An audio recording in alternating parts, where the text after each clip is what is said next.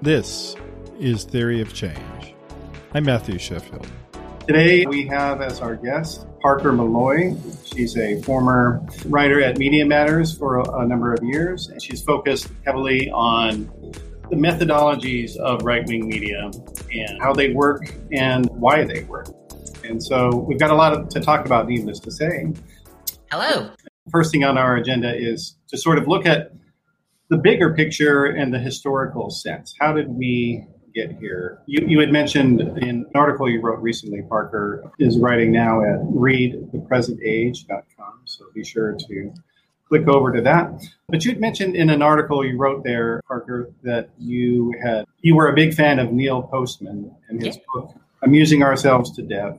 Can you explain that book and who Neil Postman was? Sure, sure. So I I first first I first read that book in um in college, I think, or around college. I wasn't taking a class for it. I was just kind of bored and nerdy and uh, decided to to do that.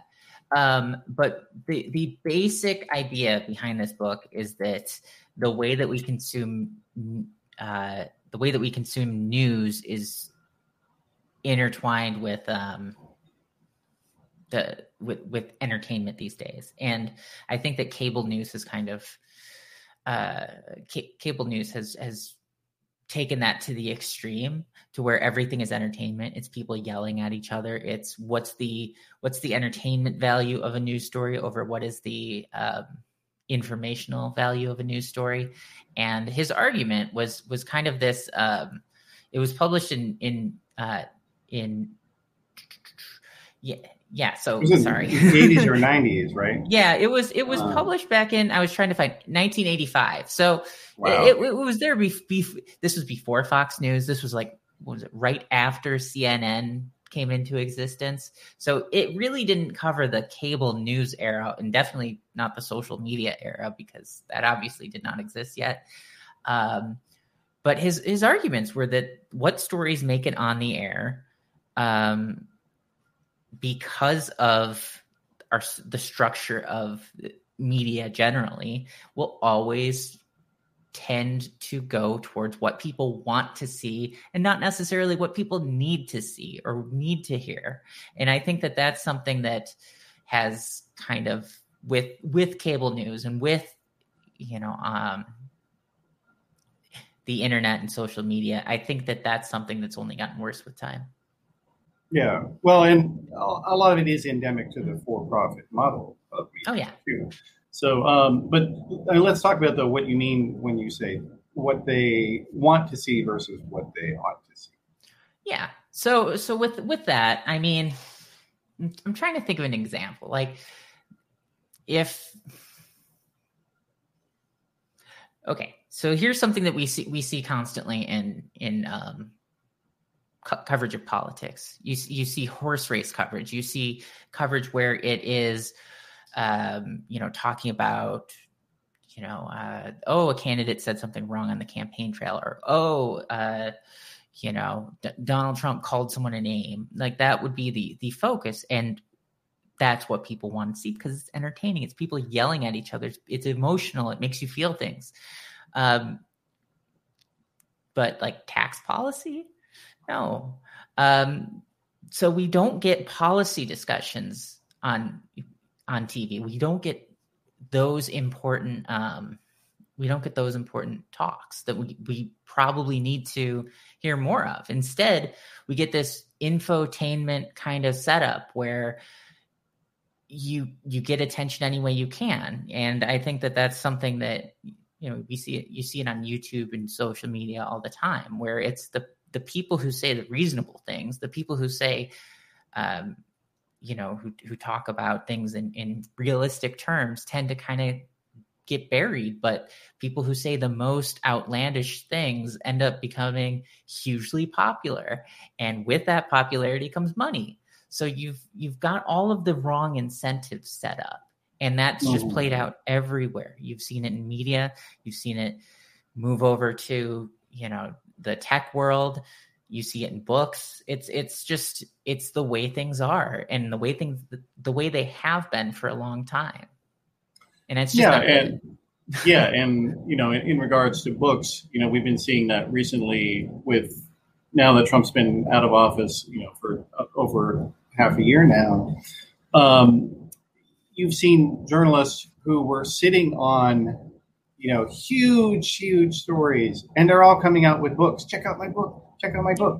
You know, and and these are things that actually mat- might have mattered to the public significantly uh, when they were fresh. So, like you know, just this week we've got a, a story coming out that's come out from uh, some Washington Post reporters' books where they have a book where they've said that they knew that inside the Pentagon, the Joint Chiefs of Staff were concerned that Donald Trump was going to try to do a coup to stay in office, and that he was going to invoke the Insurrection Act against Black Lives Matter or against uh, Antifa, and that's you know, and they had to take steps to to uh, go to, to to block that. That wouldn't that have been nice to come out during the second impeachment? That that, that would have been, been that would have been good to know for sure. Yeah. Um, and and, yeah. and that's that's what's so that's what's so frustrating. It's that profit model. It's oh, I've got this juicy bit of information. Should I should I report it out and put it in the paper, or should I, you know, maybe sit on it for a few months and you know hold off until I I'm ready to release my book? I mean, those are those I can see how they could be difficult questions, but at a certain point, there's this need to you know what the public needs to know what the public has a right to know for our own good. And that's and the, when they have the right. Yeah exactly. And, and and we saw this happen with uh, bob woodward's book too where there's there's that um, there's that moment early on where trump talks about how bad the virus is, is. He talks about how he he thought it was you know airborne and that was when everyone was still wiping down the groceries and if he had information that it was that it was airborne that far back, that's something we should have known back then because we were all protecting ourselves in the the wrong way. We were protecting ourselves from from a virus that transfers from surface to surface when that doesn't seem to have been the case as time goes on. And it's yeah. scarier when it's when it's an airborne virus, obviously. It's because it's just everywhere. There's nothing yeah. you can do to stop it. Yeah, well, and also I think if it had early on come out, you know that that Trump knew it was more serious than he was publicly disclosing at that time.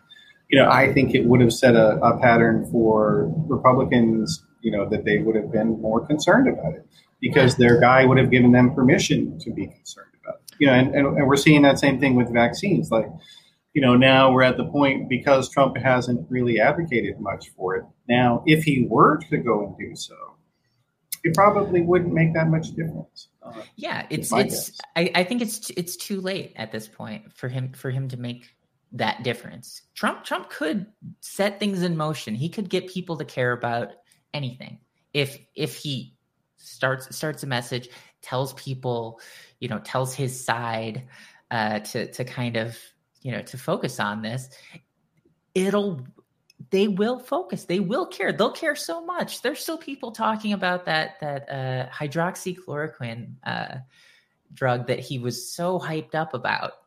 Yeah. and which he himself never used. Yeah yeah exactly. Uh, it was oh it's the greatest thing on earth. I'm not going to use it you know?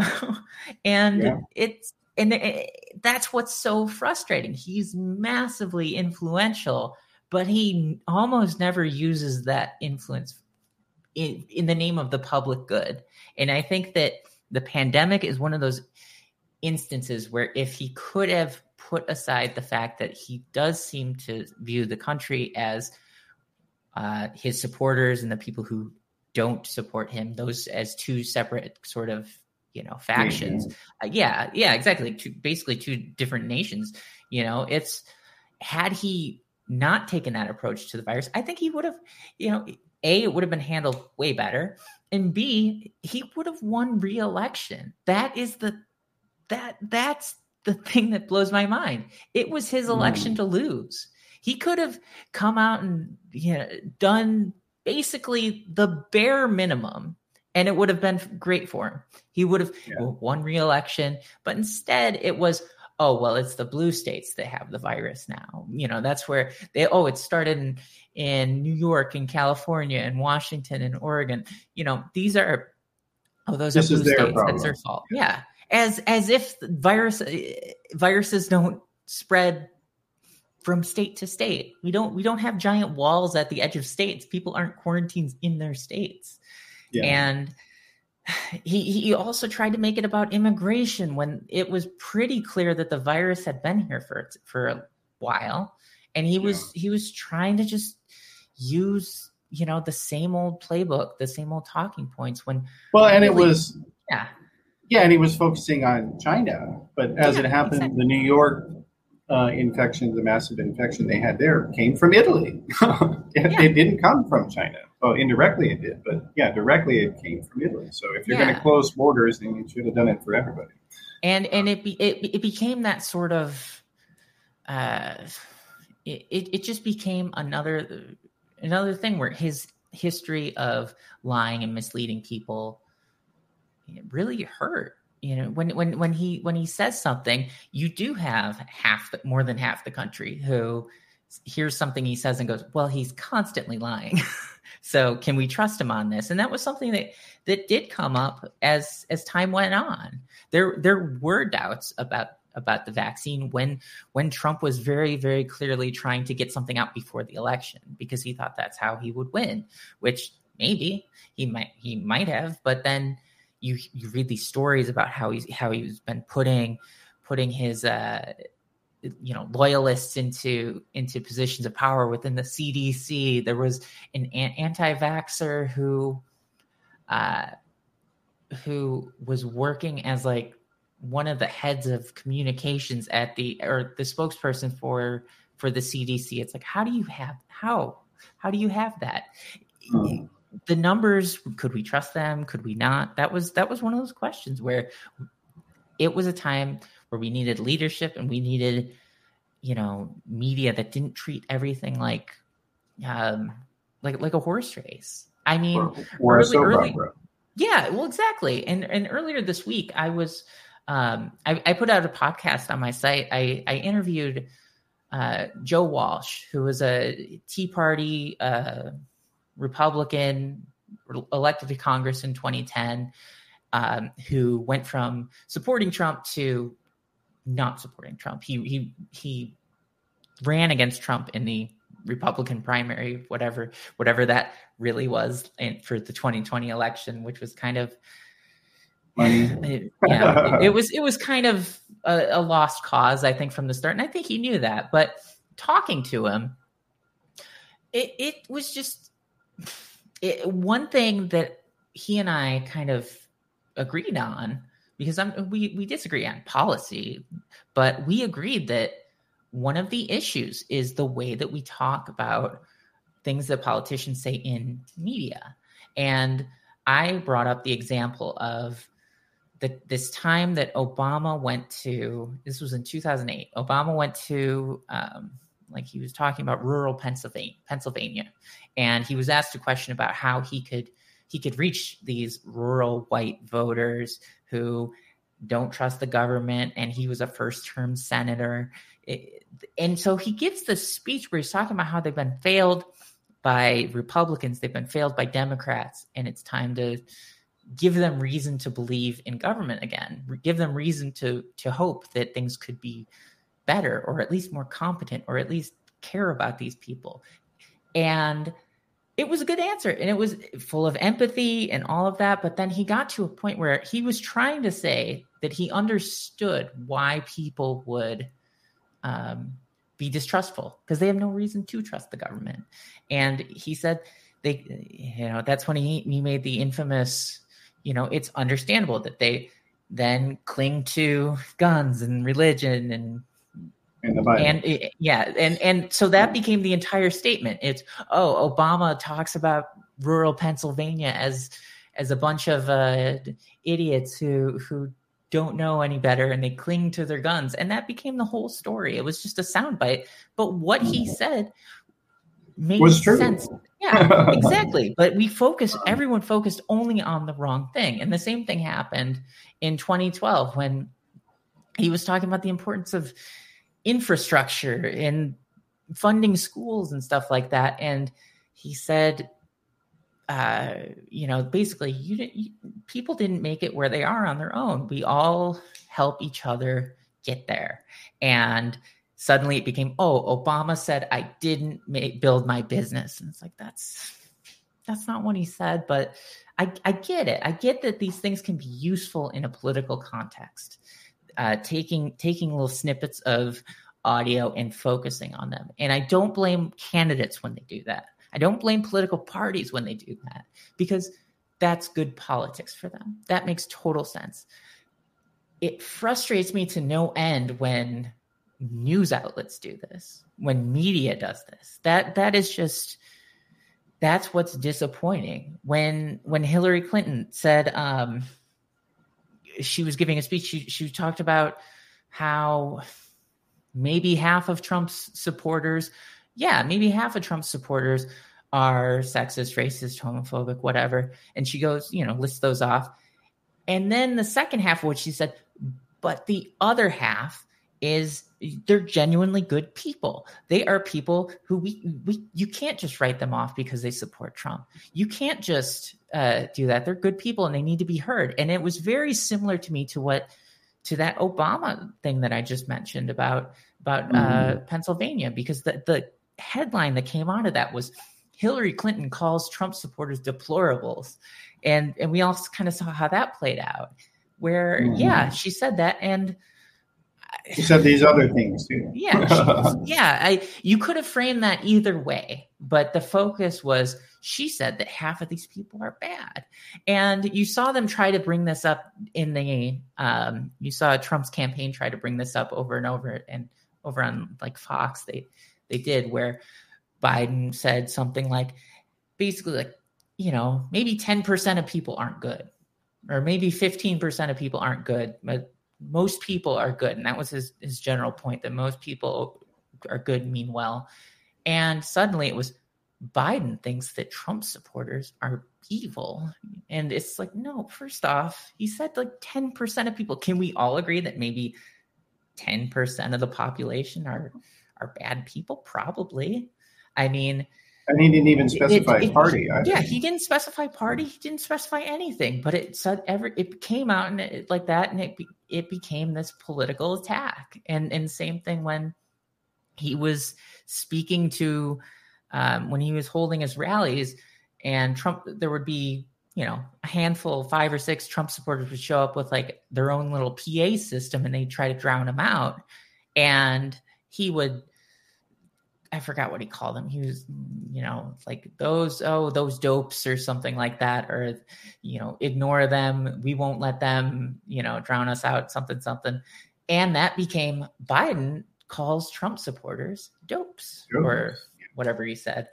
And it's just we don't learn anything. We don't learn anything from these things. I going into the going into the election as someone who watches way too much, way too much uh you know news. I don't know what Trump was really running on because he didn't have an issues page on his website. His his issues page was list of accomplishments, which I get that that's kind of when you're running for reelection, it's kind of I will continue doing the things I've been doing. But why wasn't that brought up more?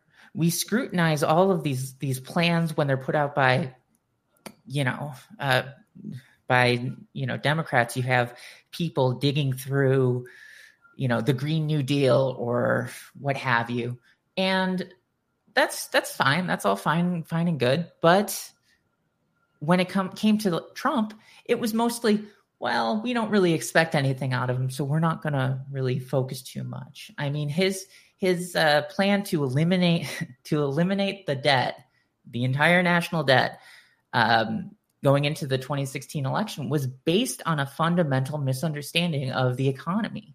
It was based on his his inability to understand the difference between um, budget deficits and trade deficits. Those are completely different. And when when he would say things like, "Yeah, we just have to get rid of this tra- this trade deficit, and that will suddenly we'll be above water," we don't need to raise taxes on any anyone. We don't have to cut services. We can just do this.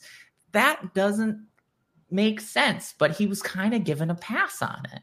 And I think it's out of the sense of, well, we have to make it seem like both candidates are equal going into this.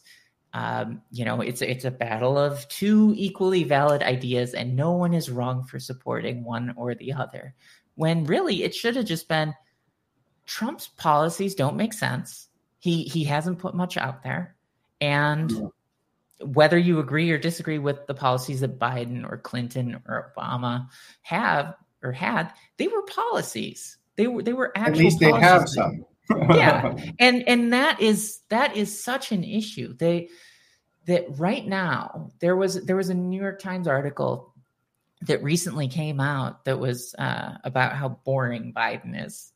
Um, and he it, it, compared him to to Trump in terms of someone who is not boring. But the reason that Biden is boring, this article said, was that he was talking about policy. He was trying to explain how his his plans would work, and Obama was good about doing that, where he would, um, where where he would go on these like long long talks about policy and he would explain it in great detail to the point where he would you know it was clear he knew what he was what what the policies were that he was defending but it was focused on policy so people kind of tuned out and that kind of comes back to this neil postman thing where you've got people who people who are making editorial decisions see policy, they see people thinking that's boring and they tune out and they go, "Okay, we're not going to cover that. We're not going to cover it that way. We're going to we're going to focus on what people want to see. We want to see them uh, having arguments. We want to see them calling people names and stuff like that. And it it happens year after year, election after election. And just today, I, I, I tweeted a question to to a CNN re- reporter asking what he's learned from the Trump Trump era and what he would do differently if and when Trump runs again. And I I didn't get a tweet back, which is fine, but at the same time, these are questions that need to be examined and explored. And the the question of what the goal of media is. Is it to generate profit? Is it to inform the public? Is it a little of both? Because it's not clear. And as long as it's not clear, it's it kind of clearly is the profit. yeah, well, and a lot of it is also that you know the the reporters themselves are not they don't know about a lot about policy themselves, and so they when people start talking about it, well, you know, their eyes glaze over and they don't want to hear about it. And so, you know, I think that's a huge, a huge aspect of things because they're in it for the gossip. Like that's what they do. Um, and you know, they also have to treat these uncredible right wing blowhards as credible and not tell the truth about them because they're sources. You know, the, um, recently it came out that Tucker Carlson is a perpetual leaker about Fox News and in constantly dishing about Fox News and also Donald Trump. And by the way, and I can tell you also that um, Newsmax TV, which is even crazier than Fox, as a, as a lot of people who are watching this know, uh, Chris, Christopher Ruddy, who is the CEO of that, he also does the same thing with Donald Trump, and that's why you are not seeing Newsmax covered in the critical way that it should be uh, as a as a disinformation scam network. I mean, Newsmax, and I know as somebody who used to work in conservative media, they operate you know hundreds of fake newsletters um, that are basically scams. Like they're no different than the spam email you get and delete in anger from your inbox uh, that they're telling people we can cure cancer if you have enough cinnamon in your life or you know and and and, and where are the the CNN stories or the New York Times or Washington Post where are the stories about Newsmax doing those things they don't exist they don't right. exist Yeah, and, and, and, and that's such a problem. That that is, it, eh, that is this the DC media bubble is kind of it's one of those things that I think that people on you know no matter their political party there are a lot of people who who just cannot stand the DC media bubble. There are a lot of people who work in media who cannot stand that and who who see this like culture of oh we're all going to go to these dinner parties and we're going to hang out at at at uh, a politician's house or at a reporter's house. And it's just kind of seems so insincere. These are serious things being talked about. If you if journalists want to cover something that has no tangible effect on the world they should cover something that is fun for them entertaining and something that we should know. Like let's say sports. I mean sports do have an, an effect on the world but at the same time they're not as consequential as politics. Politics is massively consequential. Yeah. Or go go you, cover celebrity gossip. Yeah. Like if if if you're you know a, a sports reporter and you you hang out with someone who works for an organization and your whole thing is just writing about like the scores that's fine but if you're covering the White House and you're at these like uh, Sarah Sanders going away party, which some members of the White House press corps like threw for her, that's an issue. That's not the kind of relationship that I think that people working in media should have to people in positions of massive influential power. And you see that happen every year with the White House Correspondents' Dinner. It's too chummy. It should never come back. It went away under Trump because of uh in 2020 because of the virus, but it should never come back. I've, yeah, I've been saying that for years. Yeah. Yeah, there was no it served no purpose. Yeah. Yeah. Well, and you know, and, and another thing that was interesting to me also was that, you know, as somebody who came out of fundamentalist religion myself. You know, I was raised in fundamentalist Mormonism.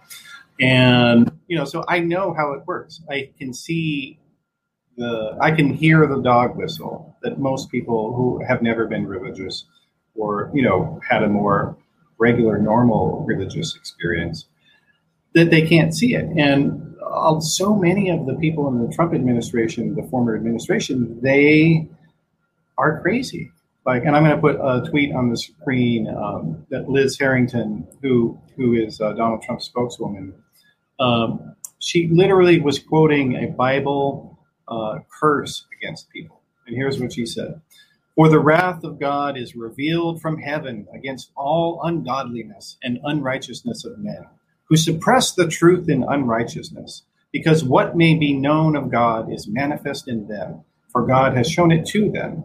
Professing to be wise, they became fools and changed the glory of the incorruptible God into an image made like corruptible man, and birds, and four footed animals, and creeping things. And then she has the scriptural citation, of course. But, like, this is crazy shit. Oh, yeah. Like, this is the sort of thing that ISIS used to put on Twitter. Like, you know, quoting stuff in the Quran saying, oh, you know, the infidels are going to be you know burned alive and God's wrath is against them. Like so that's who works for Donald Trump. She worked in the administration for four years, and you know you look at again you mentioned uh, uh, you know former press secretaries, you know, Kayleigh McEnany. She literally her book. She has a book coming out now in which the title of the book is "For Such a Time as This," and it comes from the myth of Job in the Bible, where and by, and by the way, you know, most Christians do not believe in the myth of Job, except for uh, fundamentalist Christians. Um, they believe it's a story, but in because and anyway, and, and in the uh, I'm sorry, in, it's in the uh, the myth of Esther, and it literally says that Esther, the queen who saved all the Jews from the imaginary extinction that never happened, uh, maybe she was raised up for such a time as this. And so basically, Kayleigh McEnany is saying God wanted me to be the White House press secretary and to lie constantly for him because I am his servant. And whatever I do is God's will. Like, where are the stories about that? it's it's it's really worrying, and and you you know that, and anytime a story does try to touch on this, you when um, Amy Coney Barrett was being uh, was nominated to the Supreme Court, there was this immediate rush to outrage in right wing media about, oh well, Democrats are gonna are gonna use her religion against her. How dare they? And and that was kind of this this narrative that that just popped up before any Democrat, before any pundit on the left really had anything to say at all. And it was this the only thing that was out there were the the discussions that were had when she was nominated to a lower court. But it became this thing where it's you cannot ask about someone's religion. You cannot talk about someone's religion. Their views are uh, you you should not be able to uh, question It's these. And it's like it's Yeah. it's like if if someone's going to be on the Supreme Court, actually, yeah, you should be able to, you know, you should know where someone stands on various issues because it's it's literally part of their jobs. Yeah, they, they, it's Uh, not just their personal beliefs. It's it's it becomes okay. Well, how is that going to fit into our world? Because it's it's a position of immense power, and uh, that's what always bugs me because there's such a double standard when it comes to um you know oh you can't criticize the the religion of of you know of of anyone and that's that's that and that applies to christians who are republicans when they're democrats suddenly it's oh joe biden's not a real catholic. He shouldn't be allowed to have communion you know these these sorts of things Mhm. which i was raised catholic. Um i'm not currently catholic but you know it's like it's it's one of those things where I, I, it's there the hypocrisy bothers me so much because it's so blatant but it doesn't matter. You can't shame people who do this into better behavior. What you can do is you can hope that the the news outlets that, that fall for this stuff that that pick up these stories of oh uh, Amy Coney Barrett's being attacked because she's because she's Catholic or because she's Christian. Um, but but when it's someone questioning uh, Ilhan or Omar or uh, uh, you know Keith Ellison or you know any any you know mus- Muslim who's been elected to office, these questions come out where it's just, oh well, are you going to try to you know are you going to try to put your religion on us? It's like, okay, well if that is wrong, why why is that kind of the whole thing that is happening on the right right Yeah. now? And and with with Liz Harrington, I think it's worth noting that she's not just someone who worked for Donald Trump, and she's not just that she she for a long time would would pop up on Fox News, Newsmax, One American News, um, but also during the election last year, she was the spokesperson for the Republican National Committee. She that was that was their voice. She was out there doing that. That's the whole. That's a lot of the party. I mean, that's the that's considered mainstream for them. And it, it- after the election, I wrote a story when I was at Media Matters about how a fake a fake story on a website that was set up to look like a real news site from Wisconsin, but was one of those sites that just sort of pop popped up. There are thousands of them where they have like a local name that makes it sound sound like it's a legitimate site, uh, but but it's it's not. And it said, "Oh, there these ballots don't match up, and the the count doesn't doesn't match, and Biden's numbers were inflated. There's clearly fraud. Blah blah blah." And it was it was just fake. It wasn't based on anything. I immediately looked it up and found the actual numbers. They and they were not what that website said.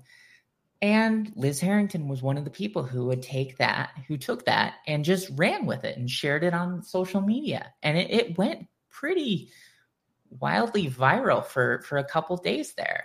And that is just the lack of ethics and the lack of morals that goes into that, that goes into sharing false information on purpose and then hiding behind uh, you know hiding re- behind bible verses. Marco rubio does that a lot as well. And it's it's just it's such a cheap shot because it's it's a it's a get out of jail free card for for criticism. Yeah. Well so how how is it I, I completely agree but so how is it that you got interested in all this stuff. Why don't you tell us a little bit about your background and yeah. why you're interested in media? So it's uh, it, it, so when I when I was growing up, I didn't have uh, I didn't have cable. That was that was a big thing that was that was frustrating to me. Uh, all, all a lot of my friends had cable. I did not have cable, and I couldn't watch Nickelodeon like all the other kids. Um, so I would watch the news every single day and my parents would would come downstairs and i would be able to kind of just recite back to them everything that happened the previous day because i would be like oh yeah the cubs won four to nothing and the sox are the sox are on a losing streak and the and traffic to the city is you know and my, my parents didn't work in the city, but I would be like, uh, there's traffic's really backed up and this, there was a murder and all of this. And they, my parents had to be like, you need to stay in bed until a certain time. I think it was 7 a.m. because I would pop up at five and I would go downstairs and watch the news. And I would watch NBC and then I would watch I would watch the local Fox broadcast. I would watch the um, the ABC broadcast. And that was just kind of my obsession. I we eventually got uh, we didn't get cable, but we got uh, satellite TV. We got DirecTV, and after that, it was still kind of the same. It was just built into who I was. I, I would, you know, I, I really was just interested in in that. I didn't watch cartoons. I didn't watch the um, you know, the the stuff that other other people my age were watching. I would I would just watch the news. I would watch the Weather Channel. I would watch all of these uh, all of these things that probably are better suited for someone, you know, someone in their like 60s than someone who was like eight.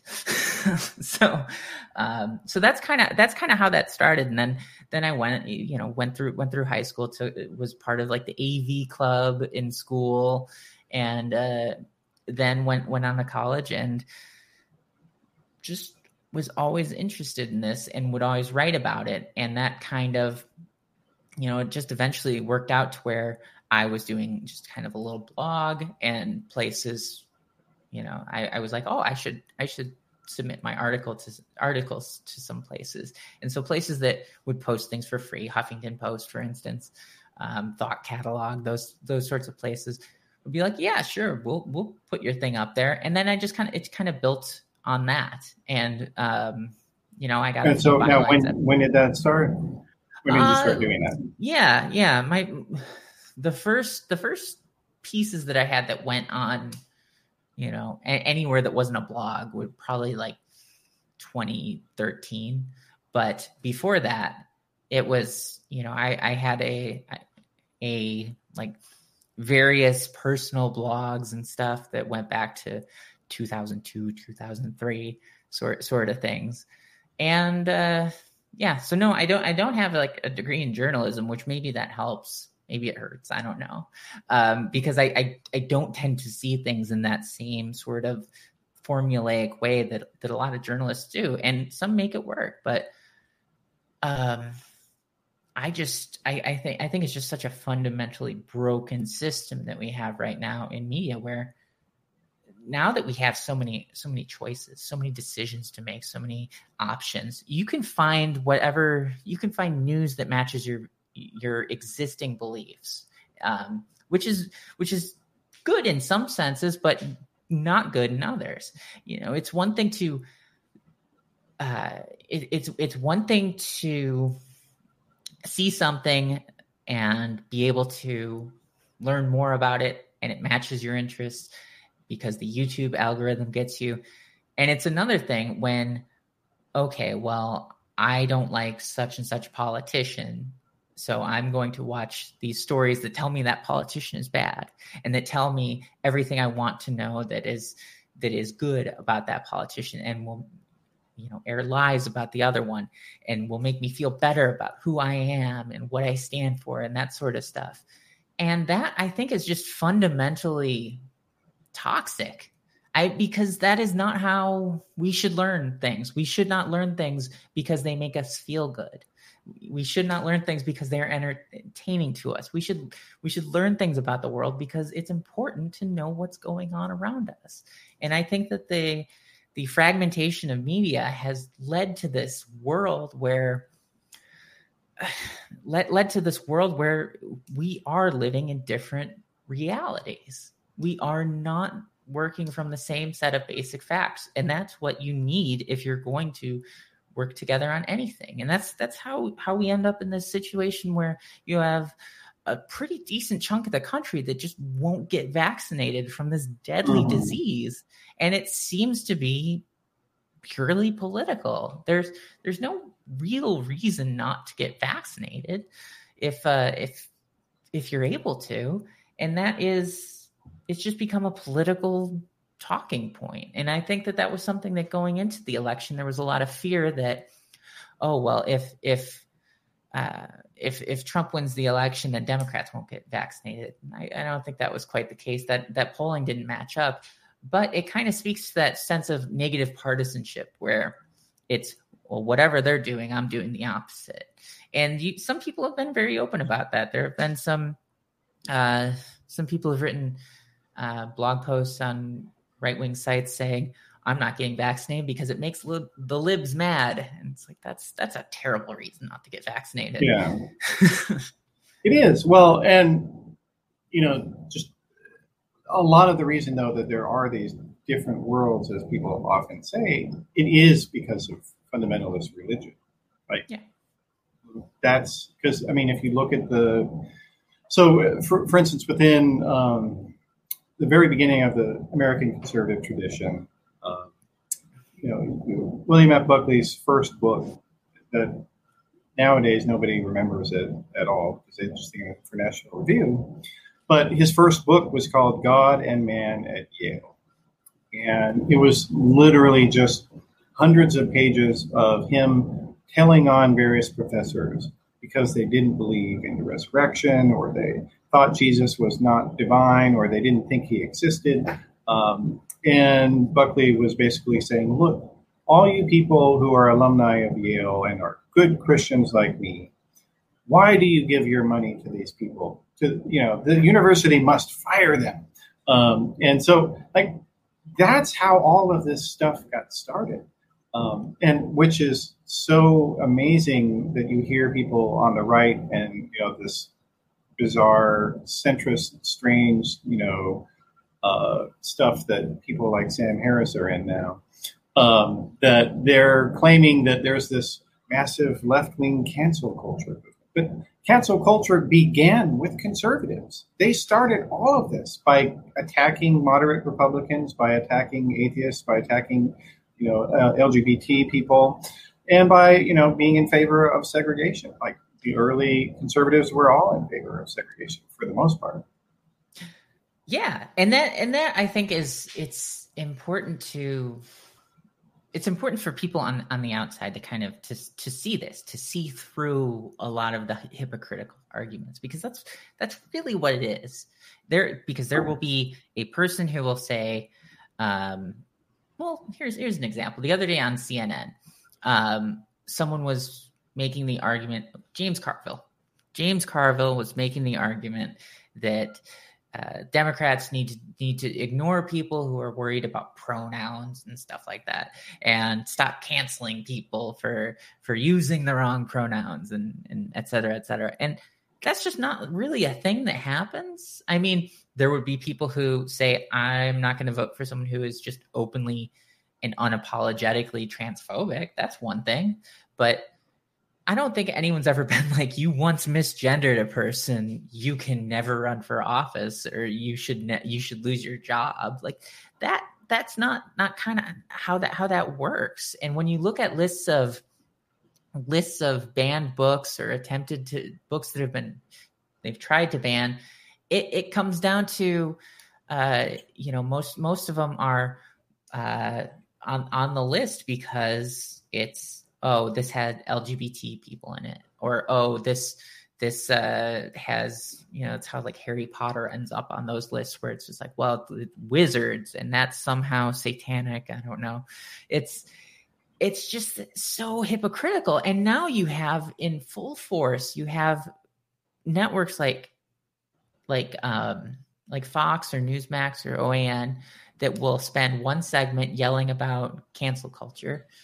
And then we'll spend the rest of the day talking about why we why critical race theory needs to be driven out of schools and to and we'll praise these laws that are limiting what people can can talk about in the classroom. And that is just it's hypocritical they don't care and yeah. i just it's something that the audience has to see through and other people in media have to see through because these are not good faith you know um, discussions about free speech and open debate and all that no these are these are just tools to get to their end the end goals you know to to try to make the country more you know culturally conservative which it's not bad politics. And that's what i keep kind of reminding myself. It's it's not bad politics. It's terrible news.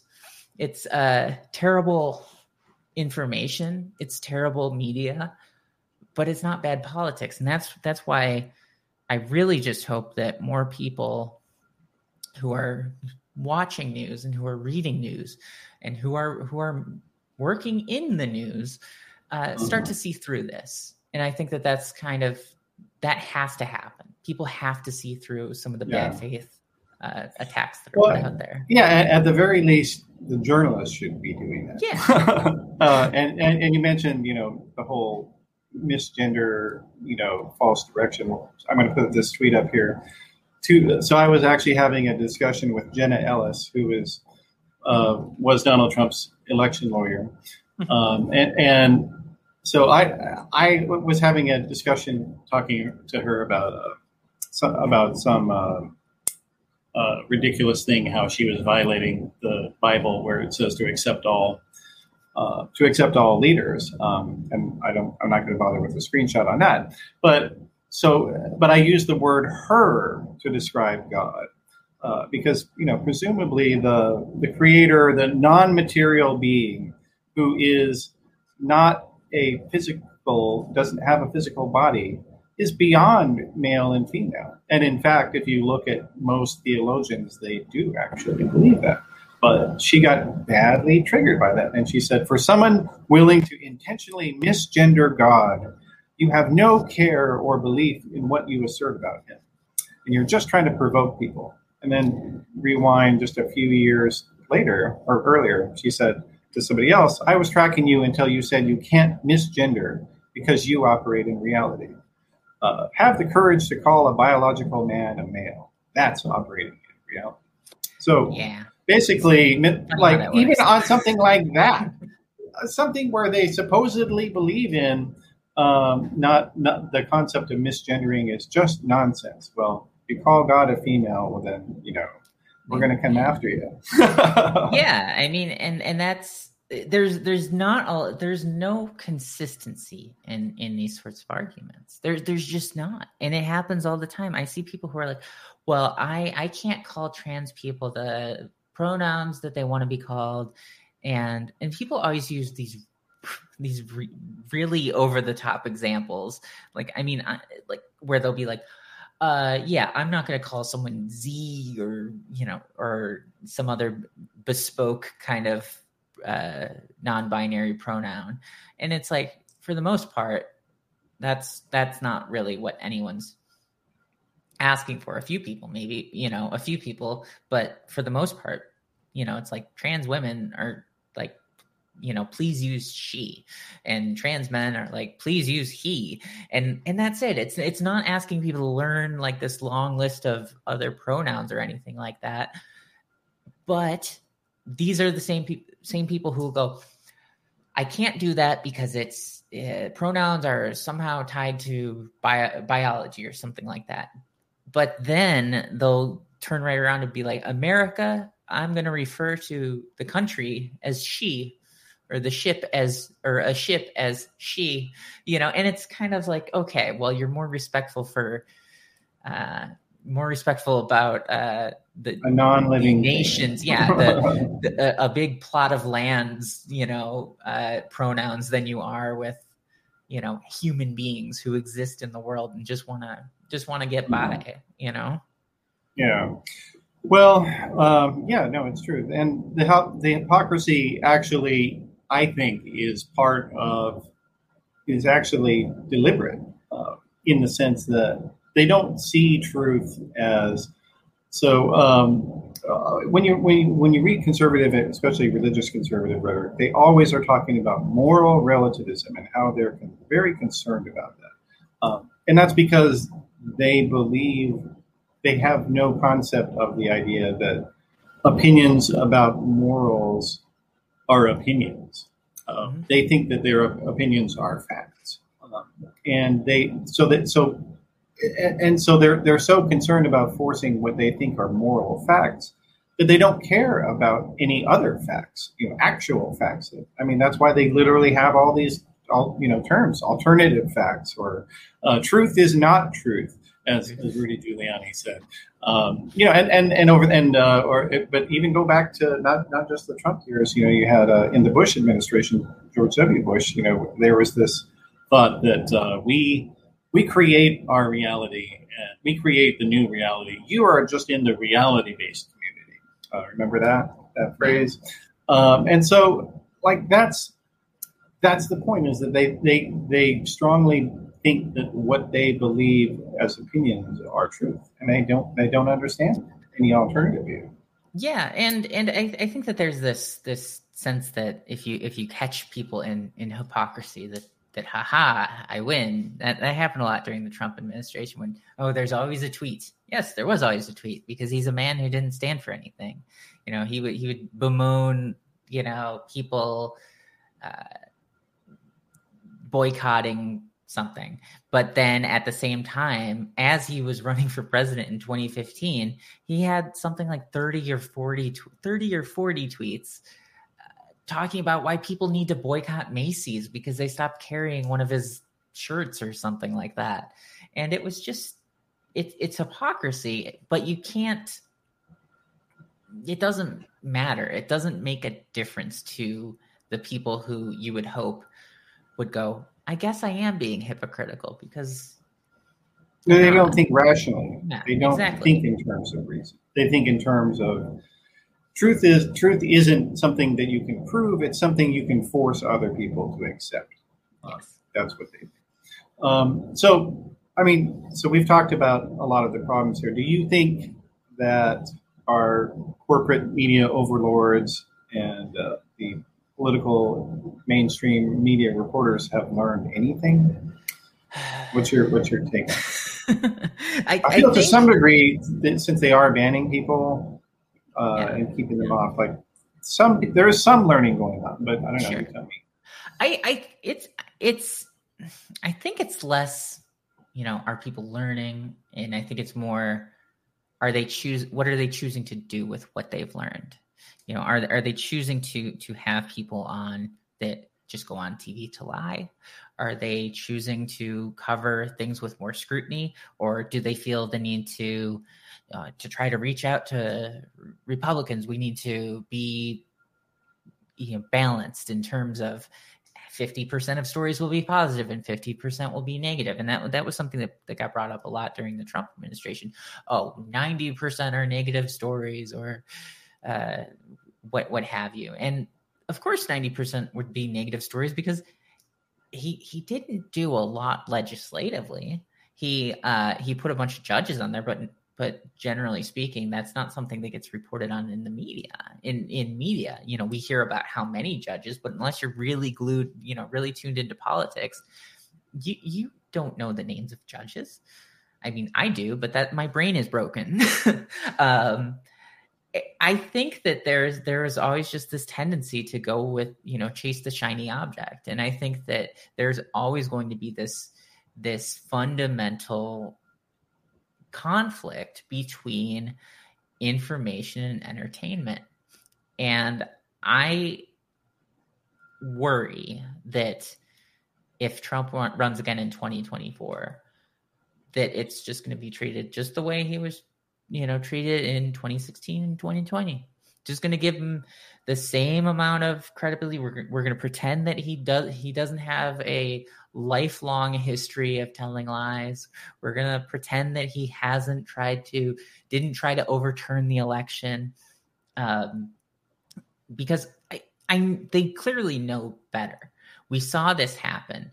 We saw it happen after Trump uh, after Trump lost the election. You saw this this sort of shift in tone in on news where it was uh, suddenly media outlets were more willing to call something a lie. Uh, CNN the the morning before Trump gave uh, the morning be, before Trump gave us gave his speech at um, on January sixth, CNN had a um, chyron that said, "Soon, Trump to speak to supporters in desperate coup attempt."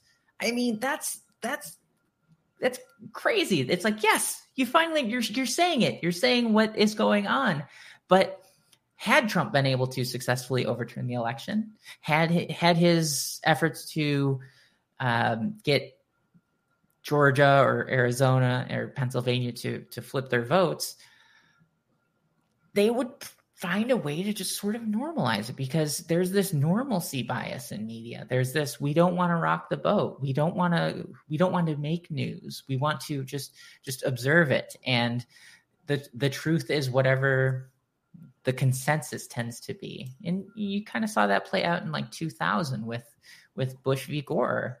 There was this you know it was this mess of an election but then you suddenly have where it's like, okay, well, I guess Bush Bush won, and that is that, and and he is the president, and we're not going to talk about it again for a little bit, you know, and and that was sort of the the thing. It was, well, we can't we can't stay focused on that. We got to move forward, and that is always what keeps happening in media. It's we got to move forward, and we got to not apply the things that we just mm-hmm. learned when we move forward. We just going to do everything the same way. So yeah. if Trump runs again, you're going to see people, you know, if not Rick Santorum, you're going to see other people like Rick Santorum popping up on CNN to tell lies.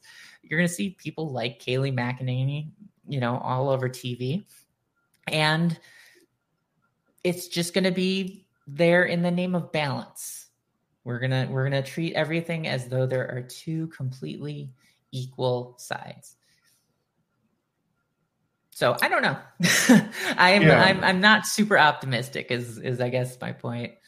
Yeah. Well, now what about on the social media company side, where I yeah I think there I think seems to have been some progress. I think. I think that part of part of that had to do with the fact that um, you know a lot a lot of sort of the crackdowns happened after after Trump lost. You you saw you know Facebook and Twitter taking tougher stances and stuff like that. When once he lost, because they didn't have to worry about Republicans wielding their power against them basically as much.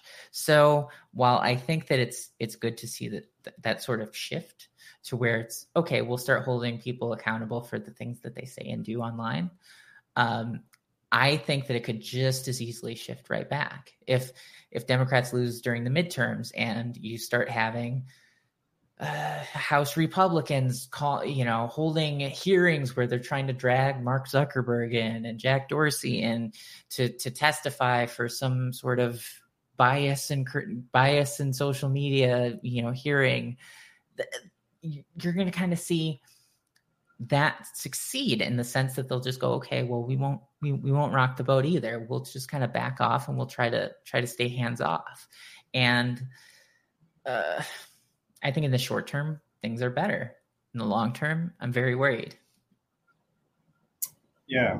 Well um it's yeah i mean it's tough to say. I i, I guess you know going to the democrats um you know they Joe Biden seems to have learned a lot more than the media have about yeah. how to respond. Because effectively, conservative right wing, you know, politics is basically devolved into trolling. Like Yeah. they don't have ideas. All they do is attack other people's ideas, and you know they have no problem getting in bed with you know very awful racist people, and you know like Tucker Carlson. I mean, yeah, he gets his talking points from white nationalists, and so. But on the other hand, you know Biden. Biden what what do you think Biden has is doing differently compared to let's Yeah. Obama? I think I think that there's this Obama went into the presidency with this this idea that people want to work together. People want to make things better and then we can all kind of come together and we can take the ideas from all these sides. And what he what he found out was that yeah, Republicans would come together and they would give all their ideas and then they would vote no on the thing that they just helped build that, that they helped make. And they would block things and they would keep his prevent him from getting getting judges across and that and stuff like that. And i think that biden has shown much more of a drive to get things done faster. He still does this i'm going to reach out i'm going to do do this outreach i'm going to try to have republicans in to you know discuss infrastructure and all of that. But i think that it's cl- that he realizes hopefully that that that what happened during the obama administration was that they were sabotaged from the start. And that's why it's heartening to to see him kind of you know endorse the idea of using reconciliation to get things through which that was something that i remember during the obama years there was you know to oh to to try to get something through during reconciliation which that was how they they uh, applied one of the fixes for um, the affordable care act um, oh that is that is the um, that is the nuclear option that was something that kept getting brought up which that's not what Last the nuclear resort. option yeah refers Yeah. to it was it was oh well you know if you're you're you're bypassing us but i mean that that's it's very very clear that that was not a good faith argument. That was that was just something that they were saying because it was a political tool and i think that there's some understanding within the biden administration that they're you know that they they're they're not going to get a fair you know fair shake from republicans on this. They'll try um but at the, at the same time you know i i just don't i don't think i, I don't think democrats typically understand media or messaging or communications. You know like right right now they they they, they should be making a big deal about the the child tax credit that that's, going out. $300 a kid or some something along those lines per month. It's that's a big deal. But where's their you know where's their messaging on that? I don't know. You know when when republicans got that tax cut through in 2017 they were taking credit for everything. A company gave employees bonuses that's the tax bill you know? Um oh eh, you know hiring went up that's the tax bill. They they were just applying every bit of good news to this this thing that they did but democrats haven't really done that with the uh, with the bill that got passed earlier this year the the rescue bill um and i and i think that that's that's going to be kind of their downfall is that they they are playing by these rules that they don't understand. They don't understand the messaging. They choose. They're playing to. a different game. Yeah, th- yeah, they're playing a game. totally different game. Uh, yeah.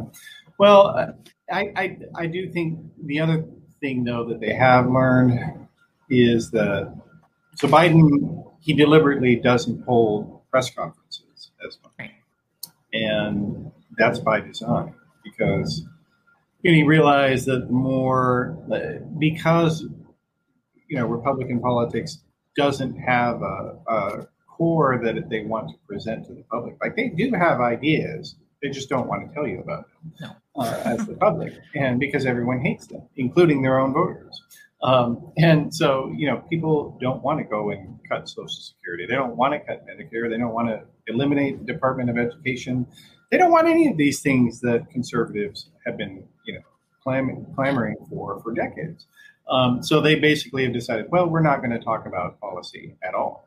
Uh, and instead, we're going to talk about you know Obama's tan suit. But guess what?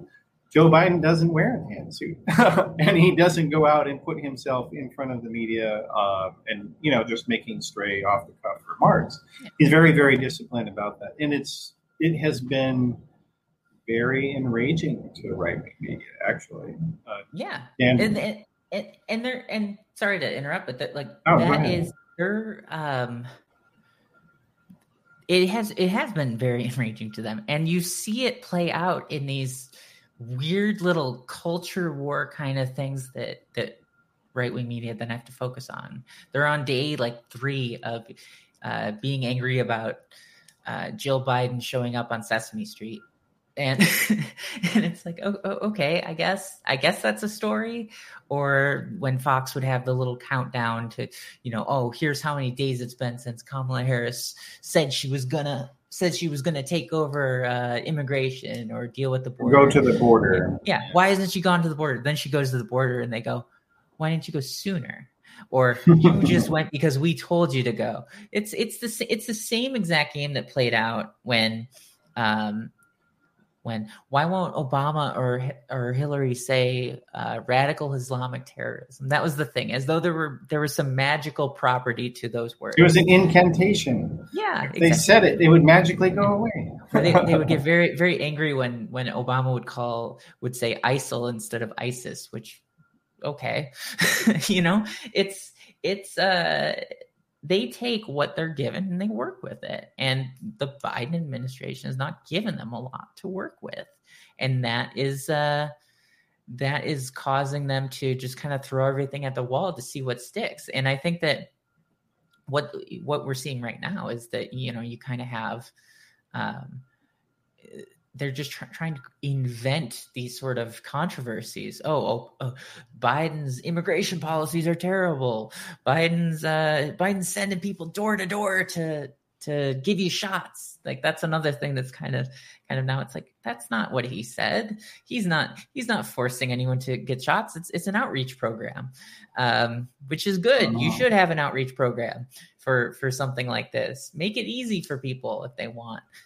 But it's uh they're they're working with what they what they got and and it's not too much like when when i've never i've never heard um a solution offered when it comes to things like immigration policy other than just uh we need to close up the border. Okay. And i mean but biden has has repeatedly said don't come. Stay out. Go away basically. And that that's made some people on the left angry but it hasn't eased the people on the right haven't changed their tone it doesn't matter what he does. It's always going to be the same. Democrats are bad on crime they're bad on uh, immigration they're bad on everything. They're they're trying to take your guns and they're trying to you know they're trying to take your guns and they're trying to make your religion illegal stuff like all of these sort of things that are just kind of fantasy positions basically. Um you know there there are a lot of times i talk to people who, who are on, on the left who are who are just like man i wish that biden was half as you know half as progressive as you know places like newsmax make him out to be. I, I wish that he was this raging socialist but he's not. He's he's kind of just your you know replacement level democrat you know which is which you know for a lot of people that's that's what they wanted. They didn't want mm-hmm. the you know soap opera that was the trump administration and they don't they didn't want yeah. you know uh really oh, gigantic overreaching you know overarching policies you know they just wanted they wanted someone who was in there who would steady the ship after coming out of uh, yeah. you know a, a pandemic to normalcy. Yeah, uh, that was use that phrase. Yeah. Calvin.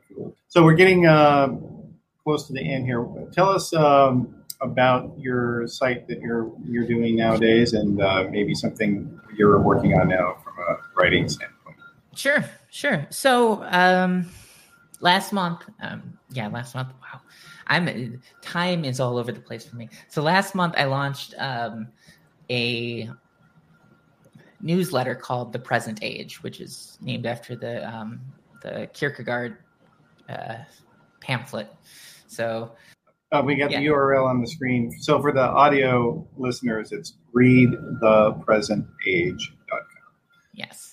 Someone, sorry, someone already. But make sure you got the, the full plug there. yes, thank you. Someone, someone already took thepresentage.com. So I will, I will maybe one day try to buy it back from them, uh, but we'll see.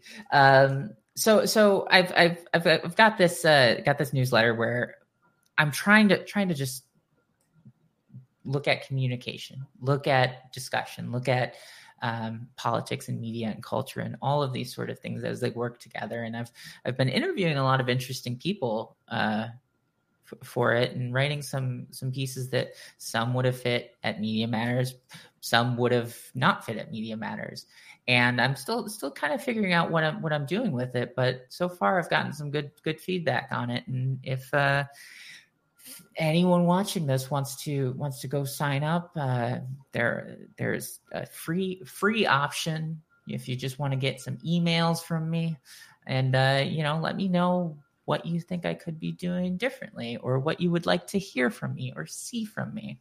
Um, right now, I'm I'm working on something about the anti-vax push in right-wing media. So that's that's probably going to be my next next piece that goes out there, which is uh, going to kind of explore that a little bit. So check it out. Okay, cool. And uh, on you're on Twitter at Parker Molloy M O L L O Y. You you are a very regular tweeter, so people will find you have lots to say in that uh, too much to say. Too much to say. All right. Well, um, thanks for joining me today, Parker, and thank you, audience, for tuning in.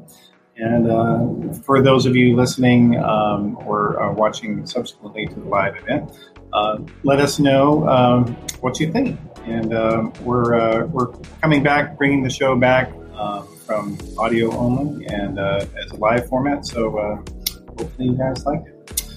Thanks for having.